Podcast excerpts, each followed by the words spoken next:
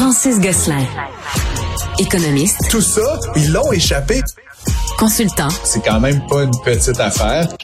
Auteur. C'est moins politiquement populaire. Francis Gosselin pour savoir et comprendre l'économie. Bonjour Francis. Salut Mario.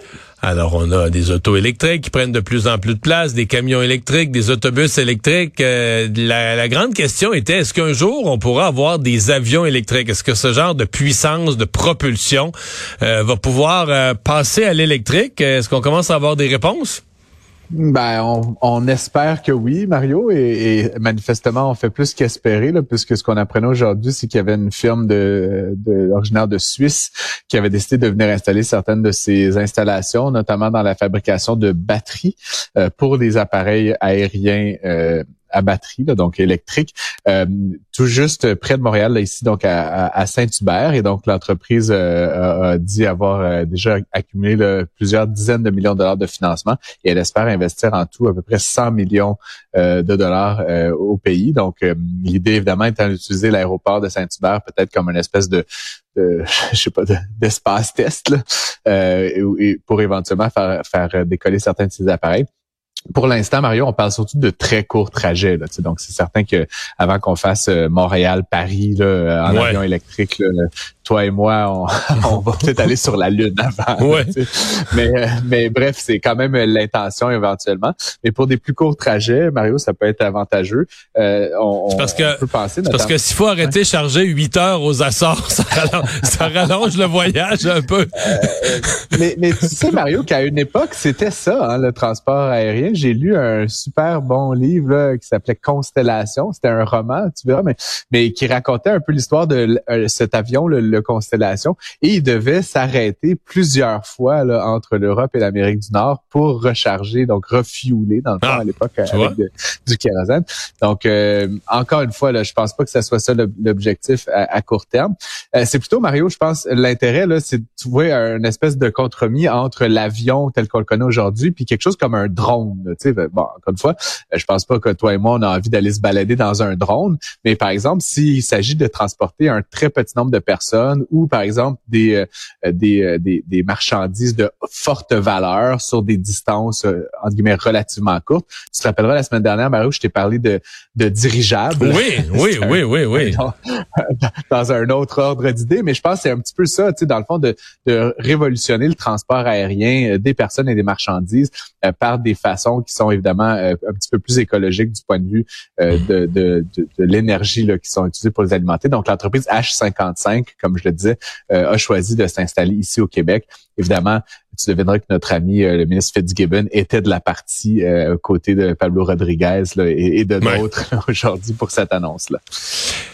Tu veux me parler du prix Nobel d'économie? On est à cette époque de l'année où on remet les prix Nobel et là, c'est l'économiste Claudia Golden qui l'a reçu. Ouais, exactement, Mario. Puis ça fait deux trois jours, mais je trouvais ça quand même. Tu sais, c'est une chronique économique. C'est ben important de comme, reconnaître les grands moments de la discipline.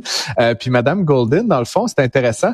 Euh, il y a eu dans l'histoire, Mario, deux femmes qui ont eu des prix Nobel en économie. Il y a eu Madame Ostrom, qu'on connaît, qui est une grande économiste, qui est décédée d'ailleurs il y a quelques années, et euh, la franco-américaine Esther Duflo. Mais c'est la première fois qu'une économiste femme l'a toute seule entre guillemets, c'est-à-dire que les deux autres fois, c'est c'était des, des les prix Nobel sont généralement décernés en fonction d'une contribution, d'un texte, d'un article, d'un livre.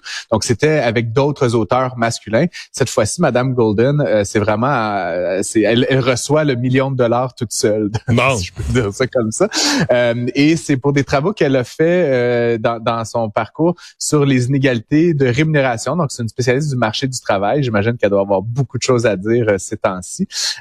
et elle, donc, elle s'est penchée notamment sur toute la question de l'équité salariale, des, des qui expliquaient pourquoi on rémunérait pas de même façon les hommes et les femmes, puis ensuite d'autres euh, sous-groupes. Donc, c'est quand même assez intéressant du point de vue strictement économique, là, sans rentrer dans, dans le débat de, la valeur des uns et des autres, euh, d'avoir formulé ça.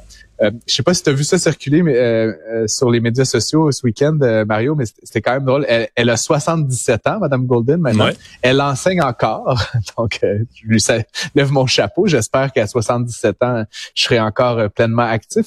Mais ce qui est très drôle, c'est qu'il y a un de ses étudiants qui a pris une photo d'elle au téléphone dans le couloir en train de prendre l'appel qui lui annonçait qu'elle avait gagné le prix ah, Nobel. Ah oui? elle est là dans J'ai pas vu ça. De, la faculté d'économie de Harvard où elle enseigne. Et euh, apparemment, c'est ce que je lisais dans les médias, elle, est retournée en classe puis elle a fini son cours.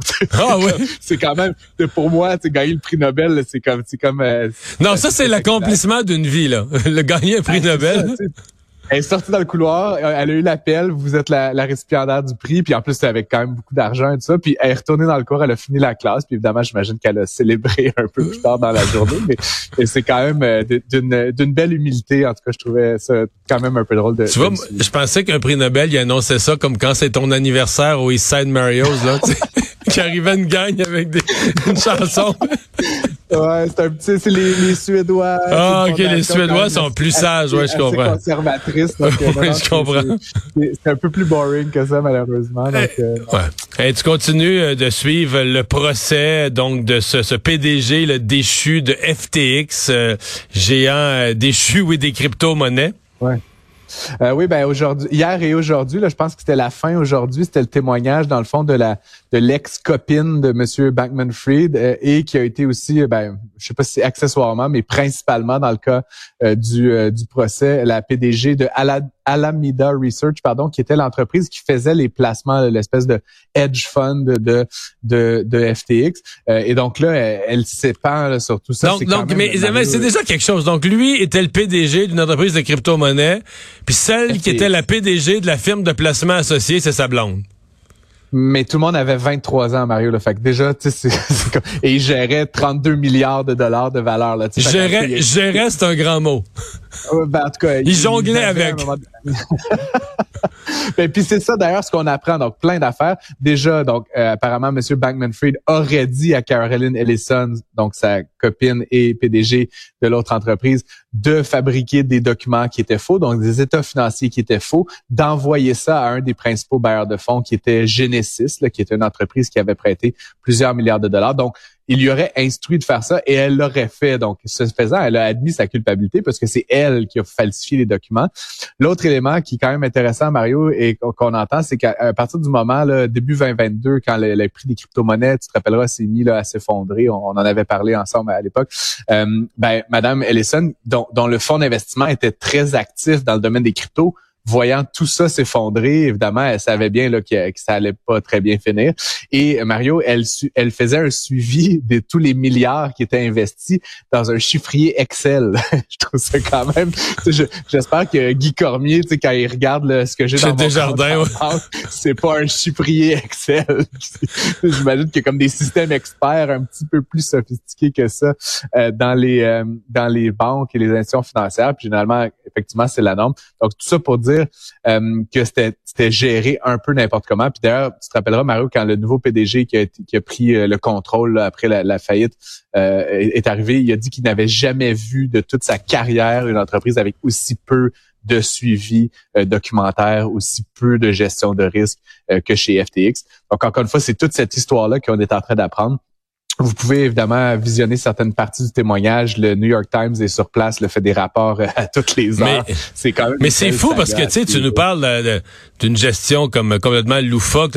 Mais tu te souviens qu'il y a euh, quoi un an, pas tout à fait un an, il y a 11 mois. Tu sais, j'étais à Miami, j'étais allé au football pour au basketball, j'allais une fin de semaine à Miami. Puis à ce moment-là, on était à quelques jours, là, genre je pense que c'est le mercredi d'après que tout a pété, mais moi quand je suis allé au basket de la NBA, le Heat de Miami jouait dans le stade FTX. Donc FTX, c'était une marque prestigieuse, c'était une marque, il y avait l'argent pour donner leur nom, euh, un amphithéâtre de sport. Puis le monde était fier, l'équipe était fière, c'était le stade FTX. C'est toute une descente aux enfers. Mais peut-être tu te demandes comment la ballonne à l'hélium a pu gonfler si dur, là, si solide. Ben, c'était très lié à la valorisation des crypto-monnaies. Oui, je comprends. Évidemment. Puis ça, on a vu, c'est des actifs et ou des moyens de paiement, puis c'est toute l'ambiguïté derrière ça, mais qui, qui, est très difficile de valoriser. Je veux dire, demain matin, le Bitcoin, il va valoir 10 fois moins ou 10 fois plus personne peut vraiment le dire. Ça dépend d'une demande qui est très difficile à cerner. C'est contrairement au pétrole ou à l'or ou à d'autres choses, il y, a, il y a une vraie demande qu'on peut un peu estimer dans le futur. Dans le domaine des crypto-monnaies, c'est pratiquement impossible, ce qui fait qu'il y a des immenses fluctuations. Puis donc, quand tu bases tout ton modèle d'affaires sur une valorisation à 66 000 US, puis que ça chute à 18 000 US, ben à un moment donné, les chiffres marchent juste plus. Puis, puis ce qui est particulier, Mario, c'est que dans d'autres industries, mettons le pétrole, si le prix s'effondre, tu peux dire éventuellement ça va remonter. Mais dans le domaine des crypto-monnaies, ça pourrait aussi aller à zéro. Puis ça, on l'a vu avec de nombreuses crypto-monnaies, le Luna, etc., qui, qui, ne, qui ne se sont jamais redressés, qui sont allés à zéro, puis qui sont restés là. Donc, tu peux pas dire à tes investisseurs, soyez patients, dans six mois, ça va aller mieux. Donc, contrairement, encore une fois, à beaucoup d'industries traditionnelles, l'industrie des crypto-monnaies est tellement incertaine, enfin, est incertaine par définition, que ça fait en sorte que ce qui est arrivé à FTX, inévitablement pourrait arriver à d'autres si on n'est pas un petit peu plus, si on hmm. fait pas plus attention justement à la régie interne de ces, de ces entreprises-là. Donc, ça serait assez étonnant que ça finisse bien là pour euh, Monsieur Bankman-Fried c'est ça, ça, ça annonce comme plusieurs années de prison. Le pire scénario, là, selon ce qui pourrait survenir, c'est la vie en prison. Mais bon, certains pourraient pensent qu'il pourrait y avoir une forme de clémence. Mais encore une fois, vu les sommes qui ont été perdues, il y aurait pourrait y avoir une volonté d'en faire un exemple euh, pour toute l'industrie. Euh, puis ça sera intéressant, Mario, quand le jugement sera rendu, de voir comment la valorisation de ces, ces, ces instruments de transaction-là évolue. Est-ce que ça fait chuter le Bitcoin, par exemple? Est-ce que ça envoie un message clair au marché que, que, que c'est dangereux? par exemple? En tout cas, je, vais être très intrigué de voir comment ça réagit euh, en termes de valorisation. Merci, Francis. À demain. À demain.